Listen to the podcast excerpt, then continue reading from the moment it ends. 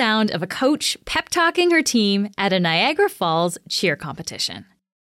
Globe feature writer Jana Pruden recently went deep into the world of competitive cheer. It's a sport that's growing in Canada, and it's probably not what you think it is. People say that, like, when someone says, "Oh, what do you do?" and you're like, "Oh, I'm in cheer." What do they? They're what like, kind of oh, like the pom poms, like which? Oh, they go, "What team do you cheer for?" And what do I'm you like, say? I'm like, "There's no team I cheer for. I cheer for myself." and they're like, "What does that even mean?" And then I like show them a video, and they're like, "Oh, I've never even seen this before." And I'm like, "Yeah, it's pretty awesome." Are you going? Calling SOS. Voice fresh.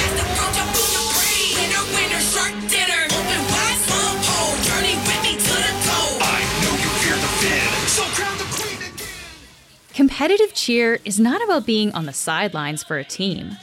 These athletes are the team. The sport requires the skills of a gymnast, the agility of a dancer, and sometimes the strength to throw your teammates 20 feet up into the air. Today, Jana is on the show to share what she learned about the sparkly and extremely hardcore world of competitive cheer. I'm Menaka Raman Wilms, and this is The Decibel from the Globe and Mail. Our legacy lives on. Great lights are back where we belong.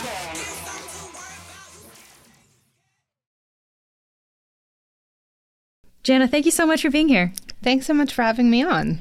Uh, you recently spent time in the world of competitive cheer, uh, and to do that, you went to a three-day long cheer competition in Niagara Falls in in Ontario. Uh, can you just take us there? Like, what was that atmosphere like of a cheer competition? A cheer competition, walking through the doors is like, uh, well, I think a phrase I used at the time just with my colleagues was gloriously unhinged. Welcome to World's Face Off! Welcome to an amazing night. Are you ready to have a good time? Est-ce que vous êtes prêts tout le monde? Who's ready for the show? I mean, it is just mayhem. It is so loud. It is so sparkly. There's so much excitement and singing and dancing.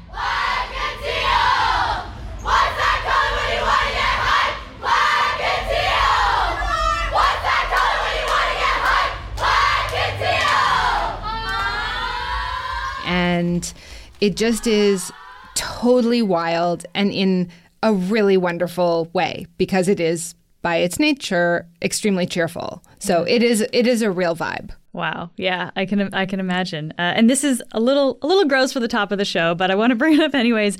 I heard that the competition has a vomit guy. Look, can you tell us what that's about?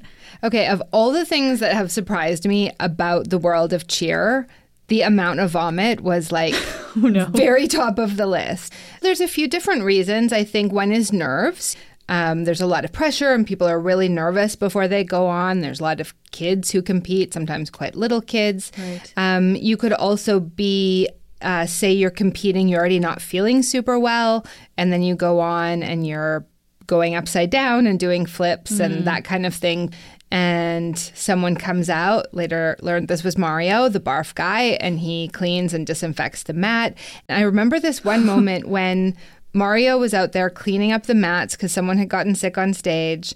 And they were blasting the song Mambo number five, and everyone was like dancing and they were chanting Mario's name. And I just thought, like, what what world is this? Where am I? Where am I? That's amazing. I I wonder like what initially what initially drew you to this world? This is not usually the kind of thing that you generally report on. So what what what started this? I just really was very intrigued by this atmosphere, by this subculture, um, by this sport that was almost entirely women and girls, and uh, this idea that it didn't exist to cheer for anything anymore, that it was now cheer for cheer's sake. You know, also, I would say we have a problem in the news business um, that sometimes what we do is really depressing. And this is like literally the happiest story I could imagine, but also with some really important things going on in it too. Yeah, yeah, it's it's true, and and we're going to get into some of these things. I think before we actually start to dive into the sport, let's go through some basics because there's a lot of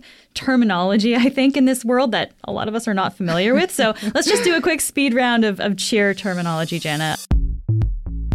To start, what is a base? A base um, are the athletes that are literally serving as a base or supporting other athletes. So they may be the base of a pyramid. Okay. And yeah, they're the support and the structure. So this is related, I think. So what is a flyer? Yeah, a flyer are um, the athletes that are often at the top of the pyramid, literally flying through the air. They're the ones getting tossed up by the bases. Okay. And baskets? Baskets are when a group of athletes put their arms together to form like a basket and they throw another athlete, a flyer, up in the air and catch them also in their baskets. A clean. What is what is a clean? Yeah, clean is a thing where the the cheer athlete will sort of snap their arms to their sides. It's kind of a you know, arms coming to your side in tight little fists. You know, it symbolizes, I guess, the end of a move and just kind of resets, snaps in place. Hitting zero. What does that mean? Well, hitting zero is a big one. Hitting zero is it's it's almost in a way like the most important goal of a lot of cheer athletes. And it means that you went through your routine with no deductions. And uh-huh. it doesn't always mean that you win. Um, but it does mean that you did it, you did that routine as perfectly as you could. And so it's really meaningful. And sometimes there's special um, pins. And so often you'll see a, a little pin that says hit zero. Oh, like, okay. Go out there and do your best. That's nice. I like that. Okay. Well, let's let's talk a little bit about then what what this looks like. So when you're actually watching a routine like this, uh, I know you talked to one of the coaches of one of the teams uh, called the Golden Girls. Uh, the coach's name is Jess Jess Montoya. Uh, about what's you talked to her about what's required in a routine. standing tumbling, running tumbling, a partner stunt, a pyramid, and it's your choice how many skills Right. you put in all of that. Oh, and a dance. Right. And choreography throughout is also a mark, so those are all the categories and they count how many people do them. They count what they do. Right. They count what skills they do and there's a set of elite skills on a chart so we all know what skills to shoot for to get that highest score. Right. It is a lot. The whole environment of a cheer competition is a lot, and a cheer routine is a lot. They're two and a half minutes long, the highest energy that you can possibly imagine, um, constant movement, constant motion, and and that you can have up to thirty two athletes on the stage at once, Wow. all working in unison. It's like a machine, and it can be very overwhelming. And for that reason, there's multiple judges uh, who are watching at the same time. Yeah, So- one person can't keep track of everybody. Then. No, no. Huh. And and so what about what about the age range and the, the gender breakdown? You said it's mostly female, but uh, how does it play out? Yeah, so in Canada right now, it's an estimated at least 98% female. Athletes can start, I think, as young as about five, um, and there is no upper age limit. So, in fact, Jess told me you could have an athlete in their 80s if they wanted to, and I guess weren't too afraid of breaking bones in this incredibly rigorous form of exercise. Yeah. Wow. Uh, how big of a deal is cheer in Canada, Jana? Like how many how many athletes are we talking about?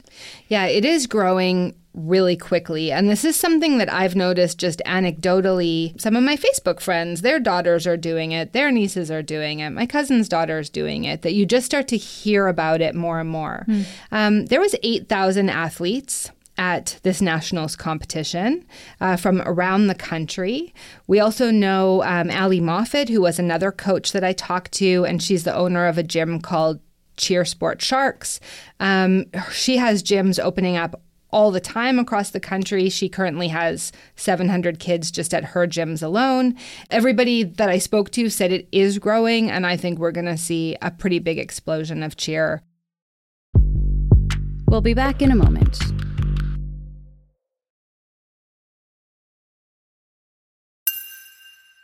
One person you talked to was uh, Maddie Hickey, who we heard from off the top of the intro. She's a 19 year old competitor. Uh, c- can you tell me a little bit about her, Jana? Yeah, so she's a base. Um, she's on a team called PCT Legendary, which is a co ed team in, le- in level seven, which is the highest level in cheer. Um, she has been doing it for about nine years. I met Maddie and her mom actually in line when we were going for breakfast uh, on the second day of competition. Um, the photographer and videographer and I, we were all suffering a little bit from something that's called a cheer hangover. And this is a real thing. And Maddie. oh, what? A cheer hangover. Yeah. so on the first day of competition, you know, we arrived at like eight in the morning. We were there till I think 10:30 at night. We're on our way back to the hotel and I was feeling like really really sick. So in the morning we got up, I was feeling better. We went for breakfast and we ran into Maddie Hickey and her mom. She said, "Oh, have you had a cheer hangover yet?" I was like, I think I did. I felt so sick last night. And she said, "Yeah, that's that is a real thing, and it's from the noise, the energy, um, the whole experience." So Whoa. we met we met them um, when we were just suffering our first cheer hangover. Trying to cure this cheer hangover, yes. um, and uh, they're you know, Maddie is a really interesting young woman. And I think she also sums up in a lot of ways this kind of grit and determination that so many of the athletes I talked to showed. Because I keep getting hurt and like my body, like I have fibromyalgia, so it's like definitely painful, like to continue. And like I probably shouldn't be doing such a hard on your body sport for someone who has like chronic pain, but I don't know, it brings me so much happiness. Like I love, love, love it. Like there's nothing else I would rather do. Like I'm so excited. It brings me like so much joy. And I think there is something to be said. We see this in in you know male athletes. It's almost taken for granted that oh, you have this grit. You get injured on the football field and you go right back out there. Um, and I actually think. Uh, girls like Maddie and a lot of these other athletes, they're proud of that grit. They're proud of that strength, that it isn't easy, and yet they keep doing it and they keep doing it for their team and for themselves. And there's one uh, young woman that I talked to who I think she was about 12, Alyssa, and, you know, she told me, like, that has taught her that you just have to keep smiling. Even if you get kicked in the face by a girl, you have to keep smiling. And I think um, a lot of these young women and girls are really, they're really proud of that, of their tenacity and their resilience. yeah, what about the like what kind of commitment does does cheer require from the athletes? Like how much how much time, how much money are we talking about here? building that team spirit, I think, requires this major commitment of time and also that you know you can't do pyramids when a bunch of people didn't come to practice right it really is about every part of the team having a really important job so um, you may have say three practices a week plus you have maybe private tumbling lessons, plus you have competitions. Um, and it's not a cheap sport. Um, and like anything, I think there's ways to do it more cheaply. The most the most basic equipment is actually just a performance outfit and a pair of shoes. Um, but if you are at a higher level and the outfits get more expensive, they're about $500 each, and you may only be able to use one for a year or two. Um, and then competition fees if you're traveling a lot. I definitely heard from people, um, you know, up to $8,000 a year they might be paying. And we talk about this with other sports too, right? How that can sometimes be a barrier for, for people and, and certain groups of people to get into that sport. Uh, it, it sounds like cheer is still kind of in its early stages in Canada, but have we seen that that kind of discussion about, you know, that barrier for certain people to participate? So I do think there is a recognition that the costs are really high and that we will probably start to see more opportunities where people with lower incomes could be competing. There is the Cheer Abilities program, which is really wonderful, and many of its athletes they have um, you know a wide range of disabilities potentially, and they're able to compete sometimes with uh, other cheerleaders who are on stage with them to help them with the moves. Um, there's also an interesting gender diversity happening um, in cheer as well. We talked about how cheer is extremely female in Canada, and most of the teams at nationals are all girl teams. Um, but there's some co ed teams, um, but it's one of the few, or maybe the only, sport in which elite athletes who are male and female could compete together. Yeah. Um, and the expert that I was speaking to in the States, that's a point she made that um, because you can have uh, males and females on the same team and you don't have to have a specific number of males and females that's also a very inclusive space for trans athletes mm-hmm. so i think um, it has the potential to be a highly inclusive sport and it will be interesting to see as the culture continues to develop in canada i guess what that population of athletes looks like yeah yeah uh, an element of cheer is, of course, the aesthetic, right? Which mm-hmm. is the sparkles, the big hair, the smiles that we talked about, right? Uh, and I guess that can have some people outside of cheer maybe not looking at it as a serious sport. Uh, what did what did the people that you spoke to say about that? Yeah, that's a really interesting part of cheer that you have this incredibly hardcore athletic sport, and then it sort of has an aesthetic that's sort of pageanty in a way. Yeah. And in some cases, and people will remember this if they saw Netflix's Cheer, the Navarro poof, really big.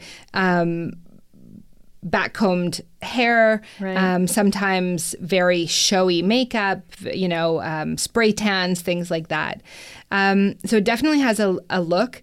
Although that look is changing in Canada. I think like Canada too is trying to like do more athletic, right? Because we were trying to get it in like the Olympics and stuff like that, and we used to have like full blown like crop tops, like stomach showing, like huge hair, and I think I think with like the nature of the sport and like all, especially all the stuff that's going on right now. Um, especially like varsity and stuff. Um, Canada wants to like tone that down and make it look more athletic, so yeah. that people would kind of accept it as a sport more. I think, which like I don't mind at all. Like, yeah, I think it looks a lot like cleaner, like yeah. That's what I always find funny that they don't think it's athletic.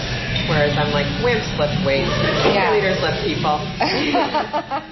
so that last part is hard to hear. Can we just can you just go over what Maddie's mom said there?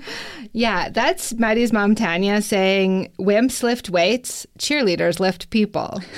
I mean, I think the aesthetic issue is uh, an issue that everyone in cheer sort of recognizes and thinks about. It's definitely something I talked to Jess Montoya about. I know there is definitely a stereotype with that, and with with people who don't understand cheerleading.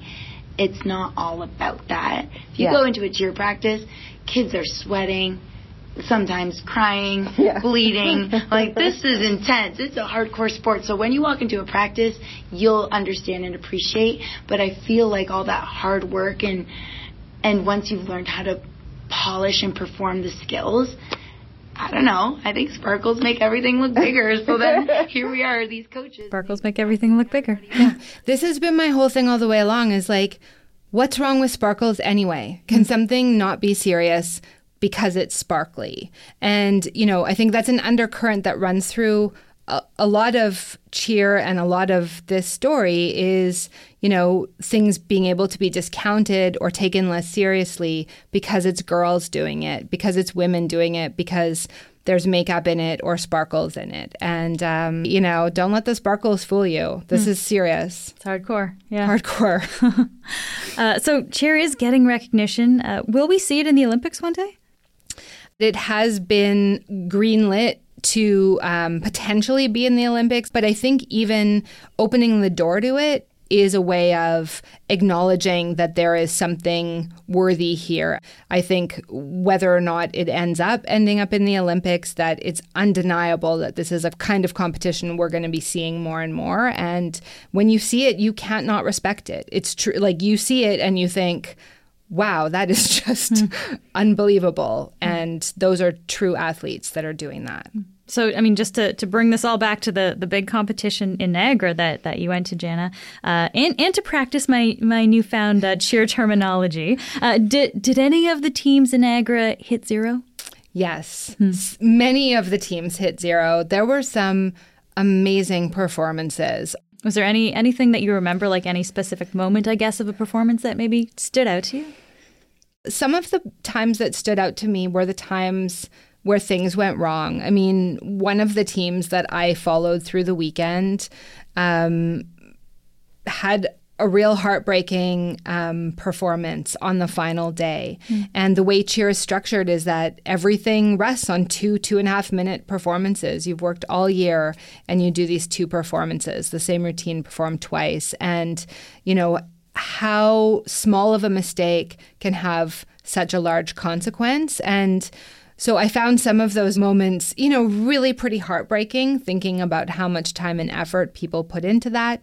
And then also, like, quite inspiring when I saw how resilient the athletes were and the coaches were. And, you know, you um, feel bad for a day and then you pick yourself up and get ready to start training again. Yeah. Uh, Jana, this has been a fantastic, fascinating conversation. Thank you so much for being here. Thank you so much for having me. That's it for today. I'm Menaka Raman Wilms. Our summer producer is Nagin Nia. Our producers are Madeline White, Cheryl Sutherland, and Rachel Levy McLaughlin. David Crosby edits the show. Adrian Chung is our senior producer, and Angela Pacienza is our executive editor. Thanks so much for listening, and I'll talk to you tomorrow.